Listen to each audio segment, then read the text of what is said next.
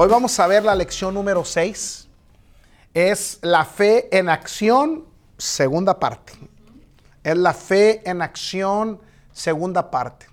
Esta lección va a estar eh, corta, sencilla, porque eh, la verdad está corta y sencilla porque no es nada complicada. La referencia bíblica está en el libro de Hechos, capítulo 19, versículo del 1 al 6, y en primera los Corintios 14, 14. Hay más escrituras que vamos a ver, pero esas van a ser la base. Eh, Sammy, ¿me haces un favor, mija? ¿Me pasas mi Biblia? Ya la dejé, por favor, mija. ¿Ya lo anotó? La verdad central, gracias, es la fórmula de la fe en acción puede aplicarse para recibir el Espíritu Santo al igual que para recibir cualquier don de Dios. La fórmula de la fe en acción puede aplicarse para recibir el Espíritu Santo al igual que para recibir cualquier don de Dios. En la lección pasada hablamos y explicamos que la fe en acción es no es otra cosa más que ir a la palabra, encontrar una promesa y caminar en ella. Es decir, ponerla en aplicación. De hecho, el apóstol Santiago, él explicaba algo muy, eh, muy sencillo. Él decía que la fe sin obras es muerta, pero decía algo muy interesante y esta, esta parte es muy importante que, usted la, la entienda.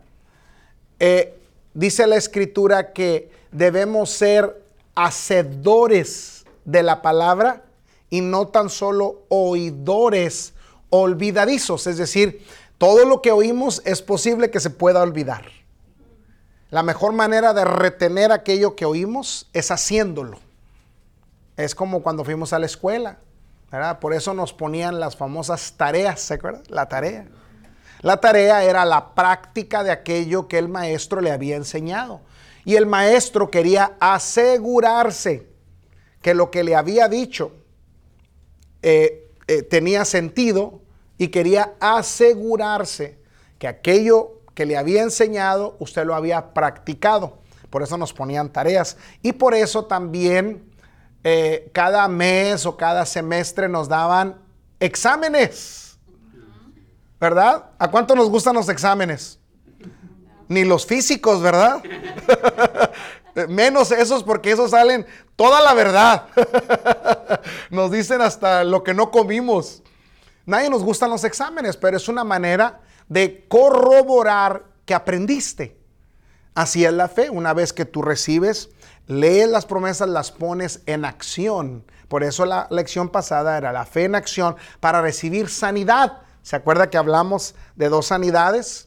La sanidad de aquel hombre en Listra, que el apóstol Pablo hizo tres cosas y el hombre hizo tres cosas. ¿Alguien se acuerda? ¿Cuáles fueron las tres cosas que hizo Pablo? El que se acuerde, el que me las diga las tres cosas se va a ganar un platillo un miércoles en, en Cherry Hills. ¿Cuáles fueron las tres cosas que, hizo eh, Pablo?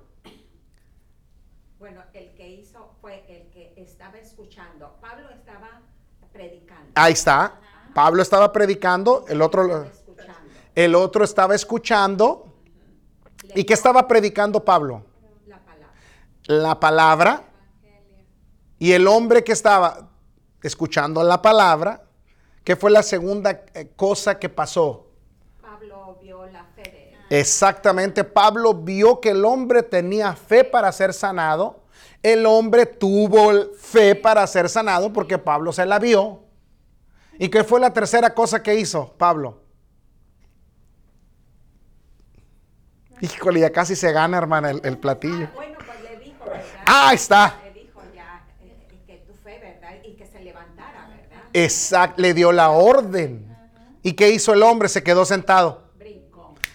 ¡Bum! Se puso de pie. Gané el plato. ahí está, hermana. el voucher. Le vamos a conseguir un voucher, hermana. Así que... Eh, ve, así es como funciona la fe, la fe en acción. No nada más, ustedes por ejemplo cada miércoles venimos, pero de nada sirve que usted esté sentado ahí nada más escuchándome. Tenemos que ir a los segundos dos pasos, que es tener fe que aquello por lo cual usted está creyendo lo tiene. ¿Y qué es lo tercero? Obedecer, moverse en aquello que le, estamos diciendo. E, en otras palabras, hermano, no debemos darle lugar a la duda. De ninguna manera.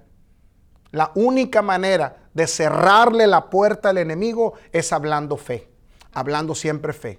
Es posible, es posible, es posible. Esta semana, eh, hermano Álvaro, usted y yo tuvimos una conversación por teléfono. Eh, eh, el hermano está pasando por un proceso médico ahorita y yo le digo al hermano, ¿sabe que la parte más difícil usted ya la tiene? Digo, la parte más difícil. Digo, porque la parte más difícil es creer que ya lo tiene. Esa es la parte más difícil y a la vez la más sencilla. Para Dios es la más sencilla. Porque en la, la semana pasada hablamos que en el libro de Primera de Pedro, el apóstol Pedro dice, por cuya herida fuimos nosotros curados. Ya lo ve como en un pasado. El momento en que nosotros brinquemos de ver un milagro como una posibilidad a verlo como ya algo consumado, entonces todas las demás cosas empiezan a suceder. Yo le explicaba al hermano que Dios tiene más de un millón de maneras de sanarnos, de prosperarnos. El problema es que no lo hace o no se manifiesta porque no hemos brincado esa línea de decir, Señor, yo creo que lo tengo. Yo no sé cómo lo vas a hacer, no me interesa cómo lo vas a hacer. Señor, yo ahora entiendo que tienes miles y millones de maneras para salvarme, sanarme, restaurar mi matrimonio, lo que sea. Ya el problema, Señor, el problema contigo y conmigo ya está resuelto. Yo lo creo. y así es y las cosas empiezan a suceder, Dios te empieza a dar contactos, te empieza a dar ideas, te empieza a dar referencias, te, eh, quizá en un sueño Dios te pueda hablar y decir, haz esto, haz aquello. O simplemente alguien viene, ora por ti, ¡pum! O simplemente no, no, no sucede nada y del día a la mañana ya está sano. Dios tiene muchas maneras, pero la parte más difícil es brincar ese pasito de decir, ya lo tengo. El momento que tú dices, pues sí, pastor, yo sé que usted dice que ya lo tengo, pero pues ya. Hay que empezar otra vez la lección. En el momento que uno dice, Señor, yo lo creo. No importa cuándo, no importa cómo, no, Señor, la parte más difícil, yo ya la, ya la, ya la cumplí. Yo creo y yo estaré esperando el momento en que tú me digas qué debo hacer, pero ya lo tengo. Es mío, me pertenece. Y de ahí no se mueva. ¿Cuántos de ustedes eran tercos, hermano? Eran tercos. Sea honesto. ¿A nadie? Yo sí, hermano, yo era bien terco. Todavía hasta ahorita. Mi, mamá me dice, ¿sabes qué? No había niño más terco que tú, mijito. Tenías y lo, y lo que querías lo lograba y lo lograba y lo lograba. Bueno, ¿por qué no usar esa terquedad en la fe? Estar ahí parados y decirle, pero ahora al enemigo, no, tú no me vas a mover de esto. Esa bendición es mía, me pertenece. Y esa es la fe en acción. Hay muchas maneras de aplicar nuestra fe. Y esta es una de ellas. Y hoy vamos a hablar de cómo poner la fe en acción para recibir el Espíritu Santo. Ahora, y usted me dice, pastor, ¿qué es que no lo tengo? Déjeme, se lo voy a explicar. Hay tres maneras de ver a la persona del Espíritu Santo. Primero que nada, primero que nada, tenemos que tener la fe en la palabra de que Él fue enviado por Jesús para nosotros. Desde ahí ya estamos bien. Es una promesa. Jesús nos prometió que no nos dejaría solos. Nos enviaría a un ayudador, el Espíritu Santo. Y no está diciendo, eh, eh, esto es bien importante. Él no dijo que Él estaría con nosotros cuando lo necesitáramos. Él dijo, Él va a estar con ustedes siempre. ¿Sabe lo que es siempre? Siempre. Siempre. Lo sintamos o no lo sintamos. Él dijo que estaría con nosotros siempre. ¿Cuándo vino esa presencia del Espíritu Santo a nosotros? Cuando nos entregamos a Cristo. Esa es la primera manera de entender cuando el Espíritu Santo, cuando usted aceptó a Cristo por la fe y lo reconoció como su Señor y como su Salvador, que murió en la cruz y resucitó al tercer día para darle a usted una nueva vida. En esa declaración y en esa confesión de fe que usted lo creyó y lo aceptó a Jesús, el Espíritu Santo vino a morar en usted. ¿Ok? Y eh, la segunda manera es que lo que nos damos cuenta es que el Espíritu Santo fue enviado a nosotros para guiarnos y enseñarnos todas las cosas, no algunas, el Señor Jesús dijo, Él les va a enseñar todas las cosas y dijo, les va a recordar aún aquellas cosas que yo no les estoy diciendo ahorita. Él les va a traer a memoria todo lo que yo dije. El Espíritu Santo es el encargado de darle vida a esta palabra. El Espíritu Santo es el que va, es el que se encarga de darle ese, en, déjeme le explico la palabra rema. Usted va a escuchar algunas veces, me va a escuchar algunas veces decir rema. Rema significa, es, como decir, se me prendió el foco, pastor. Siempre relacionen el rema como que se me... en otras palabras, la palabra se hace carne en uno. ¿Me está entendiendo? Es decir, que ya no es por ejemplo, Salmo 23.1, el Señor es mi pastor y nada me faltará. Bueno, pues, cuántas veces no lo sabemos, pero hay una gran diferencia entre el Señor es mi pastor y nada me faltará y el Señor es mi pastor y nada me faltará. ¿Sí me cachó? La diferencia es que en uno no se me ha hecho rema y en el otro ya está encarnado dentro de mí, ya se hizo rema. Ya lo entendí. Ahora entiendo qué significa que Él es mi pastor. Nunca me va a dejar. Ya se hizo esa verdad parte de mí. ¿Y quién se encarga de traer esas verdades a nosotros? El Espíritu Santo. Él, él prometió estar con nosotros siempre. Pero a la fe que nos estamos refiriendo ahorita es la fe del Espíritu Santo para recibir poder de Él. ¿El poder para qué? Para hacer cosas extraordinarias que van más allá de lo natural y de lo normal. Como por ejemplo, emprender una empresa, por ejemplo, orar por un enfermo. Ya no tiene que ver ahora solo conmigo.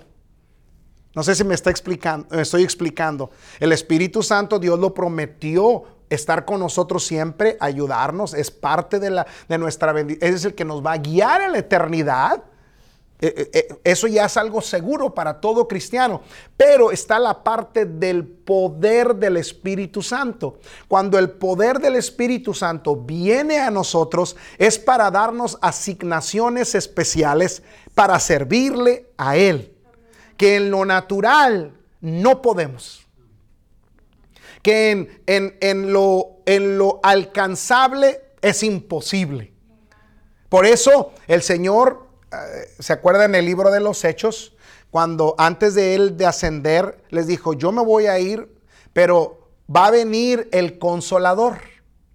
Dice, cuando venga el Espíritu Santo, dice, Él los va a bautizar con Espíritu Santo y fuego. Y les dice, ¿para qué? Dice, y me seréis testigos en Jerusalén, Judea, Samaria y hasta lo último de la tierra. Estaba hablando del poder del Espíritu Santo para una asignación especial.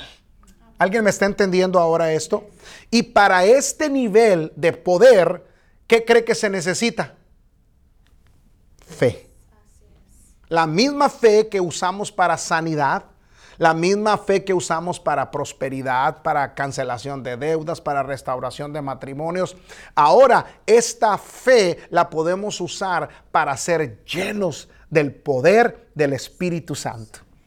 ¿Para qué? Para hacer, por ejemplo, un ministerio, para ah, ay, no sé, algo que tenga que ver para ayudar a otros. ¿Me está entendiendo? Por ejemplo, la Biblia habla de ministerios, dones, operaciones. Dice que todos esos los da el Espíritu. Es el mismo Espíritu. Pero son dones para ayudar a la iglesia. Para ayudar, por ejemplo, a los necesitados. para ayudar y hay muchos dones que el Espíritu reparte. Y para eso se requiere el poder. Y una de las evidencias de ser llenos del Espíritu Santo es hablar lenguas. Y hay a veces una discusión en ese aspecto. Hay iglesias como esta en la que estamos que eh, creen hasta cierto punto en hablar lenguas, pero no las practican. Y Dios respeta todo eso. Hay personas que nunca han hablado lenguas, pero están llenos del poder del Espíritu Santo. So, la lengua no es la única evidencia que diga que estamos o ya recibimos el poder del Espíritu Santo. Pero ayuda al proceso. Ya hablaremos más adelante más sobre este aspecto. Pero vamos a ver lo que dice la Biblia. ¿Le parece? Vamos a eh, Hechos 19 del 1 al 6. Si ya llegó, diga, ya llegué, pastor. Ya llegué, pastor. Ándele. No, pues ya. Casi todos llegaron ya. Uno que otro hermano que se quedó ahí este, eh, patinando todavía. Pero, pero ya llegó. Si no llegó, pues mira, ya lo, ayudamos a llegar. Aquí está la escritura. Vea lo que dice. Y aconteció que entre tanto que Apolos estaba en Corinto, Pablo, después de recorrer las regiones superiores, vino a Éfeso y hallando a ciertos discípulos, les dijo, ¿recibisteis el Espíritu Santo cuando creísteis? Y ellos le dijeron, ni siquiera hemos oído si hay Espíritu Santo. Entonces dijo, ¿en qué pues, fuisteis bautizados? Ellos dijeron, en el bautismo de Juan. Dijo Pablo, Juan bautizó con bautismo de arrepentimiento, diciendo al pueblo que creyesen en aquel que vendría después de él esto es en Jesús el Cristo. Está, si me, si entiende lo que es este bautismo, es el de bautismo en agua. ¿Ok? todos los que estamos aquí ya, ya hemos sido bautizados en agua o no? Levante la mano todos los bautizados en agua. Ok, entonces ya sabe a lo que me estoy refiriendo. La, la sumersión, así sería, la sumersión en agua ese es el bautismo y ese era el bautismo de Juan. Jesús se bautizó al igual que todos los demás. Y luego dice, cuando oyeron esto, fueron bautizados en el nombre del Señor Jesús. Y habiéndoles impuesto Pablo las manos, vino sobre ellos el Espíritu Santo y hablaban en lenguas y qué? Profetizaban. Quiero que vea algo, lenguas y profetizar es las lenguas y la profecía no tiene nada, nada que ver con uno. Las lenguas y las profecías tienen que ver con los demás. Cuando uno habla en lenguas, uno está hablando misterios con el Señor, pero esas lenguas siempre van a ser para interceder por algo o por alguien. Claro, nuestro espíritu es ministrado, pero nunca, tiene que ver con nosotros, tiene que ver con los demás. Y la profecía, la palabra, cuando usted vea en la Biblia la palabra profetizar, no significa que se paran como, ¿verdad? Juan del Bautista, y así dice el Señor, no, profetizar significa proferir, es decir, decir algo. ¿Qué significa? Hablar de Jesús. La palabra profetizar significa predicar. La palabra predicar viene de predecir. Es decir, nosotros le predicamos, les predecimos al mundo. ¿Qué le predecimos? Que Cristo viene pronto. ¿No le decimos eso a la humanidad?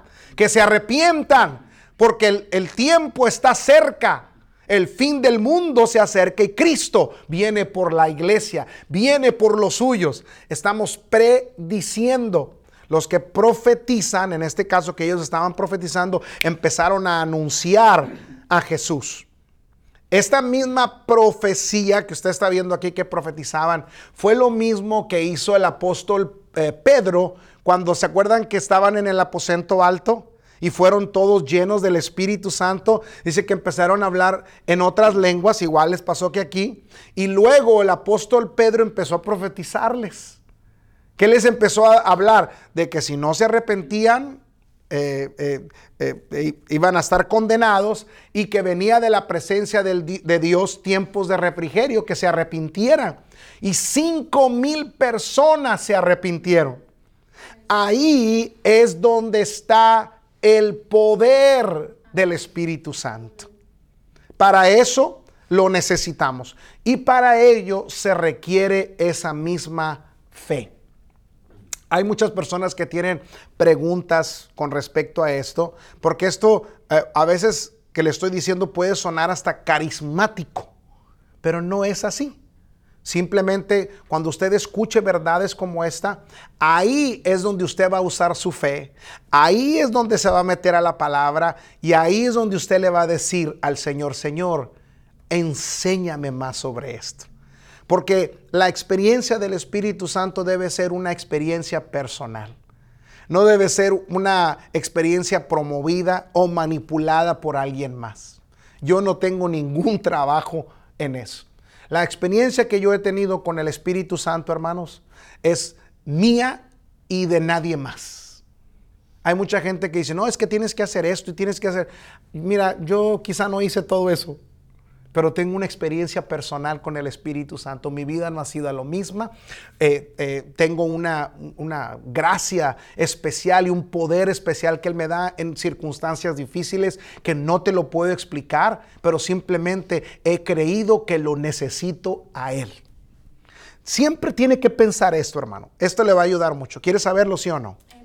Bueno, porque me lo está preguntando. ¿eh? Siempre tiene que saber esto.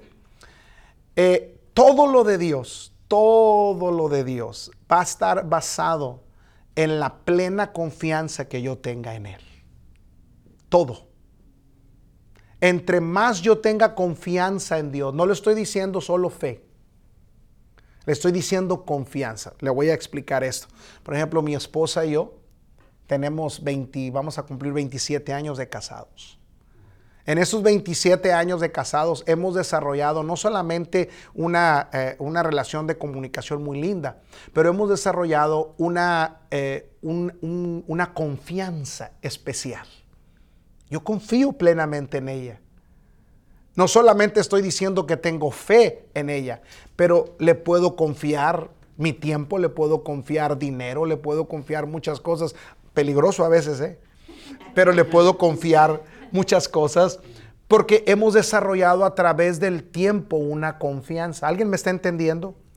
Le digo porque ahorita ustedes que van empezando a aprender esto de la fe, ustedes están aprendiendo eh, eh, a caminar en la fe de Dios, pero no es, es solamente el inicio.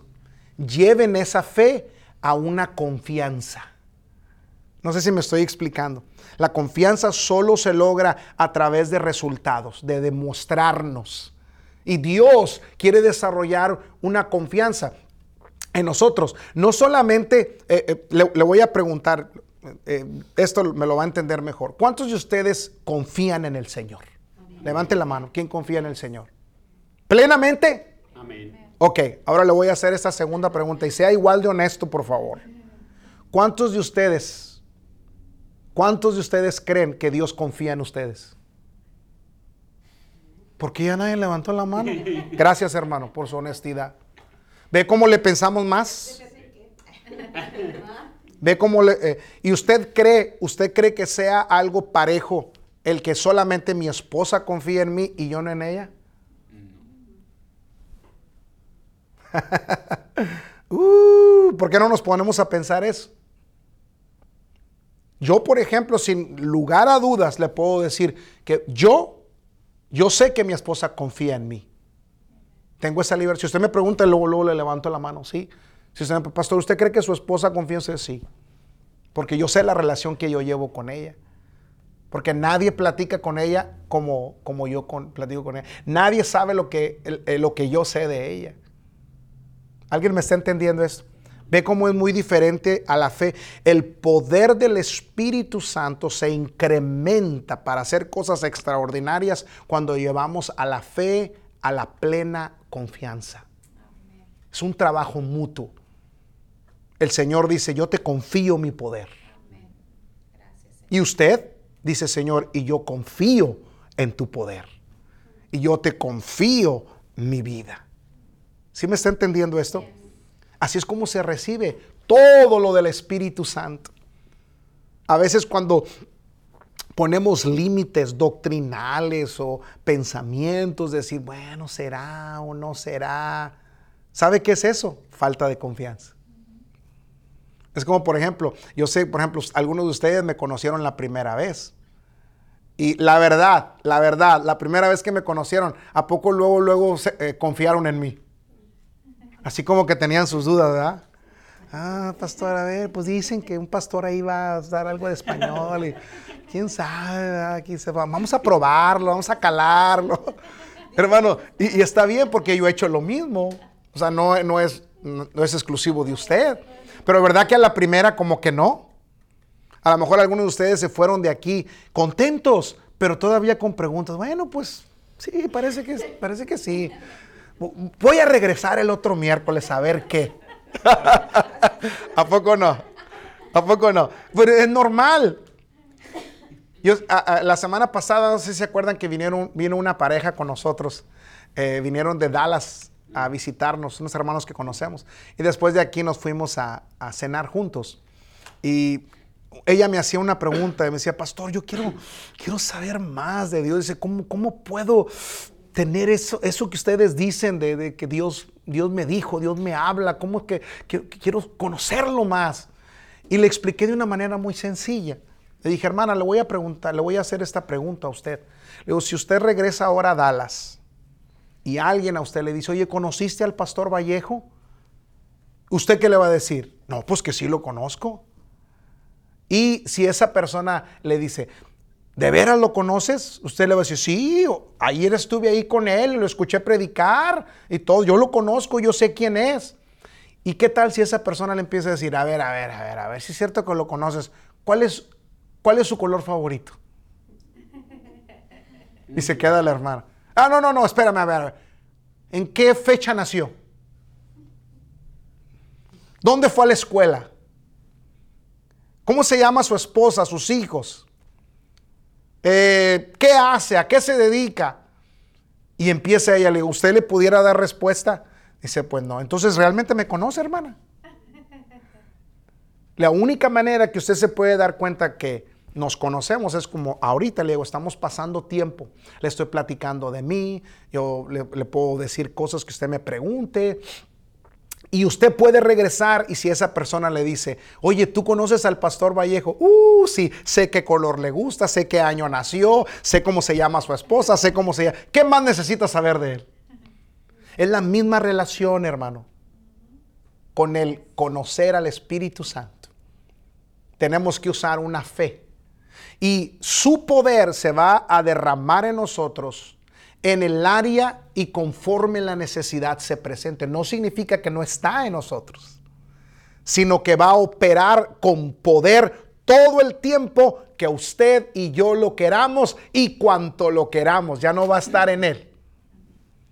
Cuando el Señor dijo, pero recibiréis poder cuando haya venido sobre vosotros el Espíritu Santo, no dijo, según lo necesites Dice, vas a recibir poder. ¿Qué significa la palabra poder? ¿Alguien me puede decir qué significa la palabra poder? ¿Verdad que siempre lo vemos así como que, ¡ah! Poder. No, ¿sabe? Para mí siempre como he visto la palabra poder es la habilidad de hacer algo.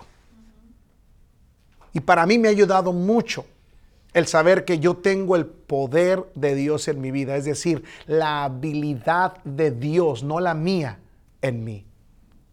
No estoy esperando algo magnífico, que, de repente vea una luz o que me caiga algo encima, así como que, ah, ahora tengo bastante poder como Hulk, ¿no? No, eso es humano y a veces nosotros nos confundimos porque pensamos que así es como funciona. No, Él dijo que su poder estaría con nosotros siempre. Y dígame, nosotros lo necesitamos a Él siempre, ¿sí o no? ¿Y a poco no necesitamos su poder siempre? A veces, hermano, a veces en cinco minutos nos pueden suceder tantas cosas que nos quedamos así como, ¿qué hago? Como el chapulín colorado, ¿no? Y ahí es donde nos damos cuenta cuánto necesitamos su poder. Entonces, eh, Dios no te va a dar el Espíritu Santo. Según Él, ya te lo ha dado. Depende de ti el recibirlo. Eso es algo que tú mismo haces. Este es un, así como hemos recibido eh, el don, perdón, eh, los milagros, funciona también para recibir el Espíritu Santo. Vamos a ver primero a los Corintios, eh, perdón que no lo puse aquí, eso lo vamos a leer acá. Primero a los Corintios, capítulo, ¿qué les dije? 14, 14. Eso lo voy a leer acá. Primero a los Corintios 14, 14.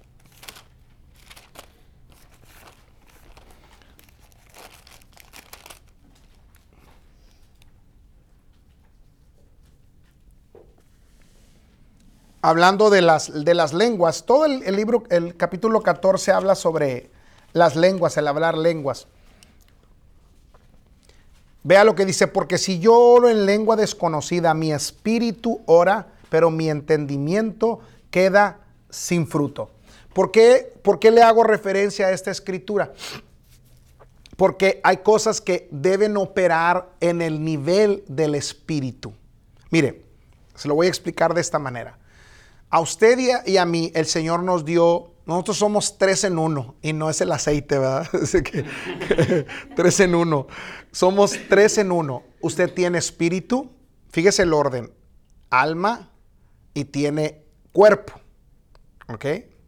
Cuando, y se lo voy a explicar de, esta, de esta manera. De hecho, en, en primera, creo que primera los tesalonicenses dice, y todo vuestro ser espíritu, alma y cuerpo sean guardados irreprensibles para su regreso.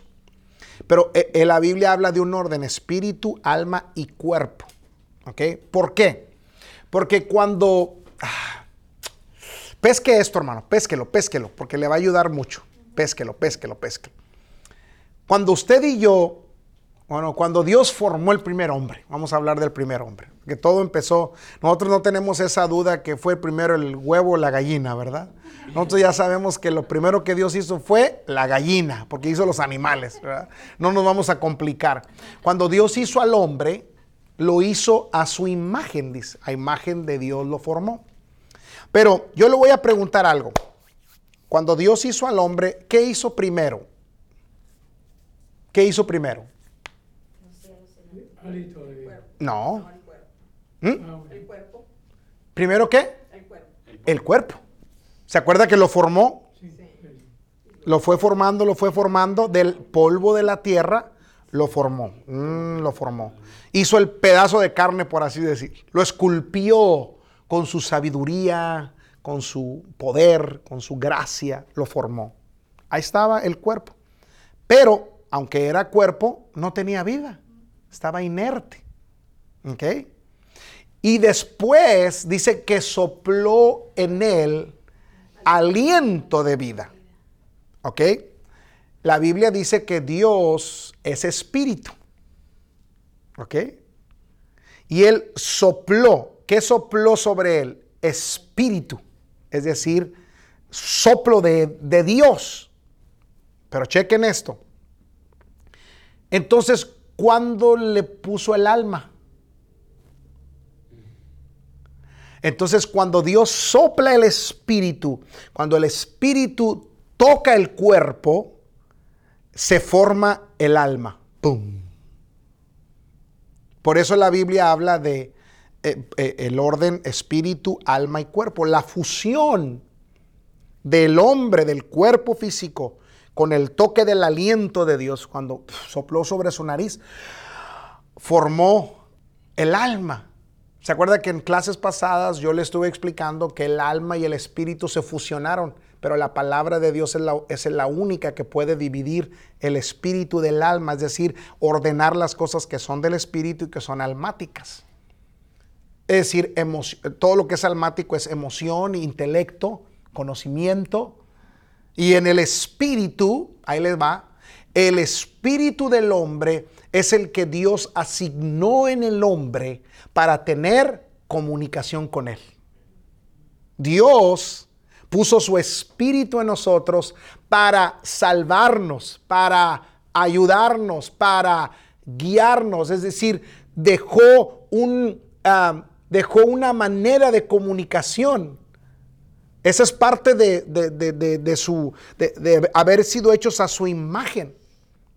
Entonces, cuando el hombre cobra vida, se forma el hombre, por eso usted ve que Adán, antes de la caída de pecar, ¿se acuerda cuando pecó? Bueno, que lo hicieron pecar, pero también él pecó. Eh, ¿Se acuerda que él tenía una comunicación constante con Dios? El orden espiritual de Dios estaba correcto. Dios hablaba con Adán a través de qué? De su espíritu. Por eso es que no cometían errores, por eso la inteligencia que le dio, la habilidad, por eso el gobierno de someter, de gobernar, por eso le dijo, multiplíquense, señoreen, porque había un orden. El hombre no conocía el pecado. Dios le hablaba a Adán a través del Espíritu.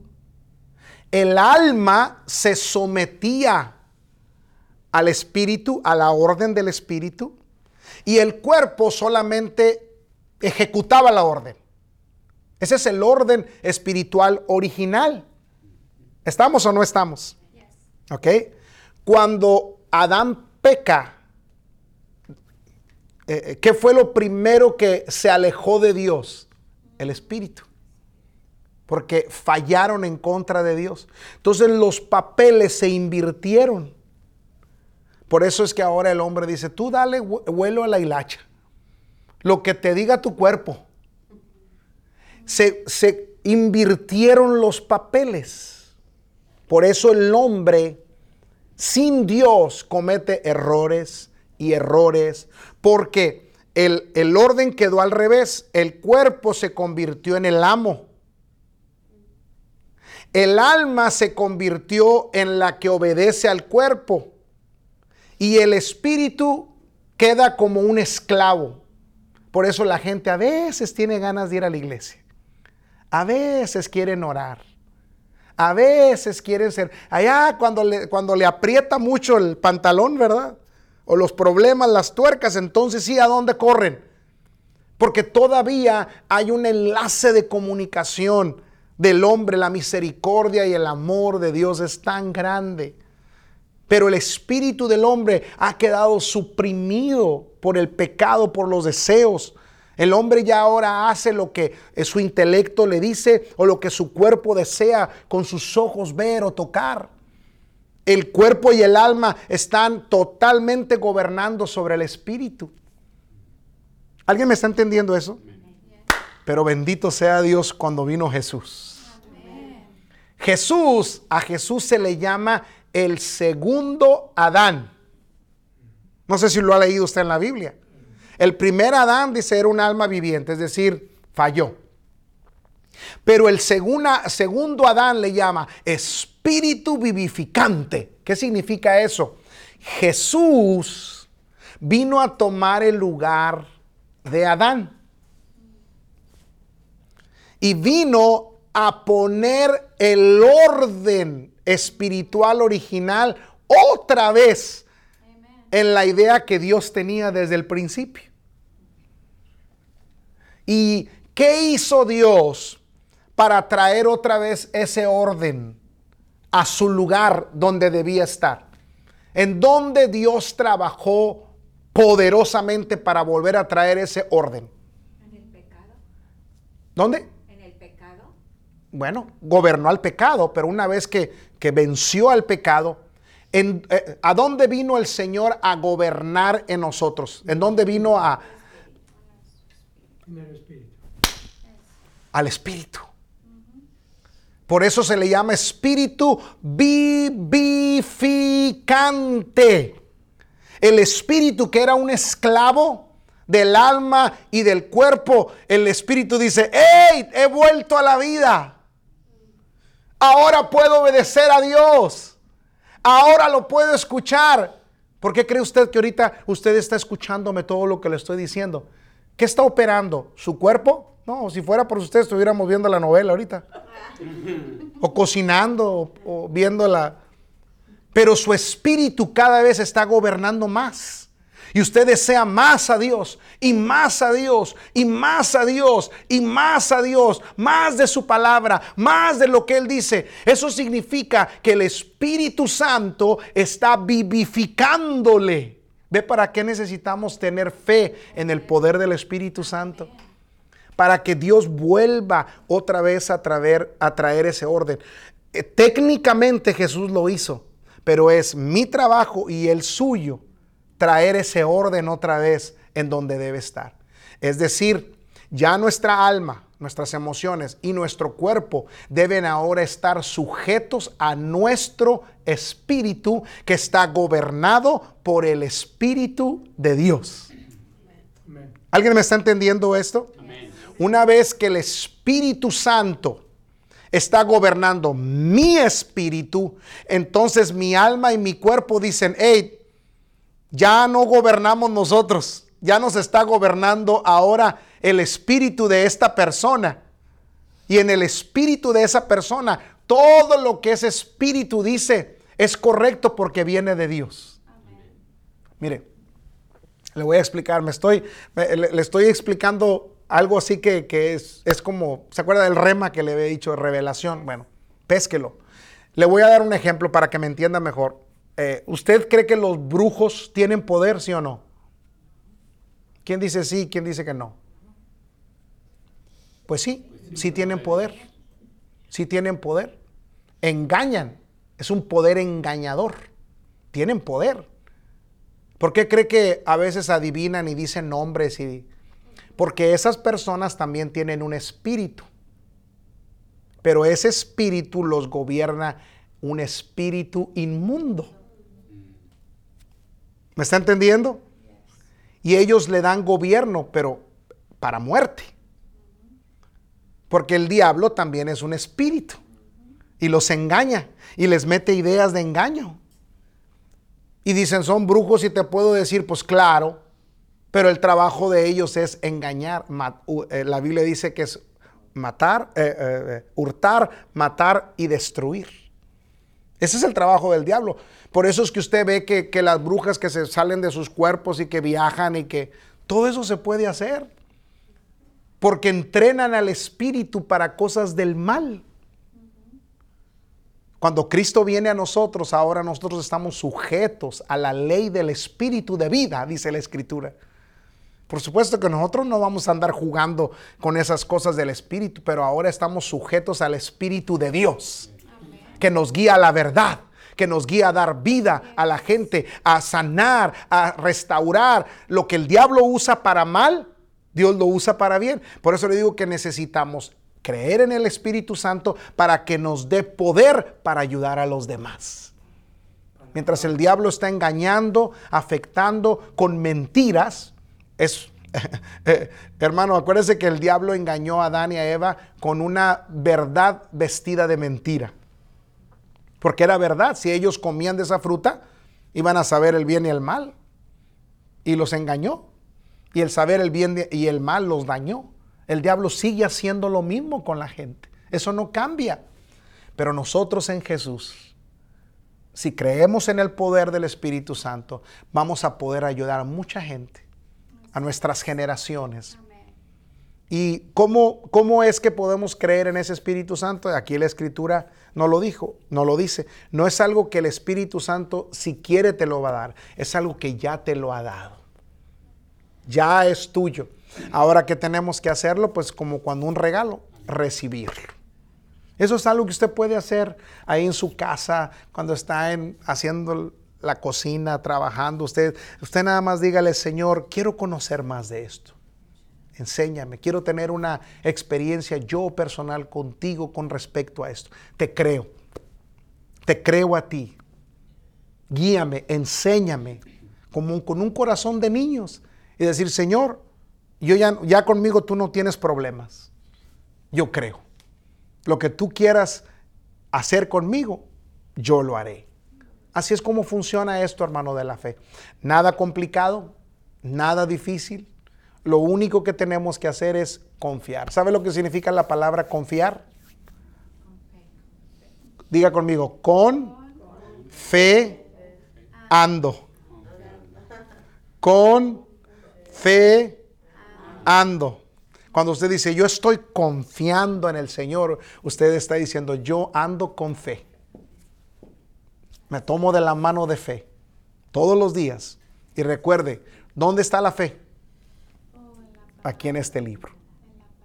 Aquí está en este libro. Entre más usted lo, eh, eh, eh, lo, medite en él, lo lea, lo abrace, lo crea, esa palabra se va a ir formando en usted. ¿Lo creen? Declare conmigo esto, dígale, gracias Señor por esta palabra. Hoy yo recibo esta palabra, la creo en mi vida. Señor Jesús, ayúdame. Hermoso Espíritu Santo, diga, hermoso Espíritu Santo, enséñame tu palabra. Guíame a tu palabra y muéstrame tu gran poder. Gracias Señor por las cosas extraordinarias que haces en mi vida desde hoy en adelante. Gracias Señor por tu poder en mi vida. Tú dijiste que recibiría poder. Y yo recibo ese poder. Yo lo creo y lo hago mío. En el nombre de Jesús. Amén. Y amén. Uh. Denle otro aplauso a mi Señor.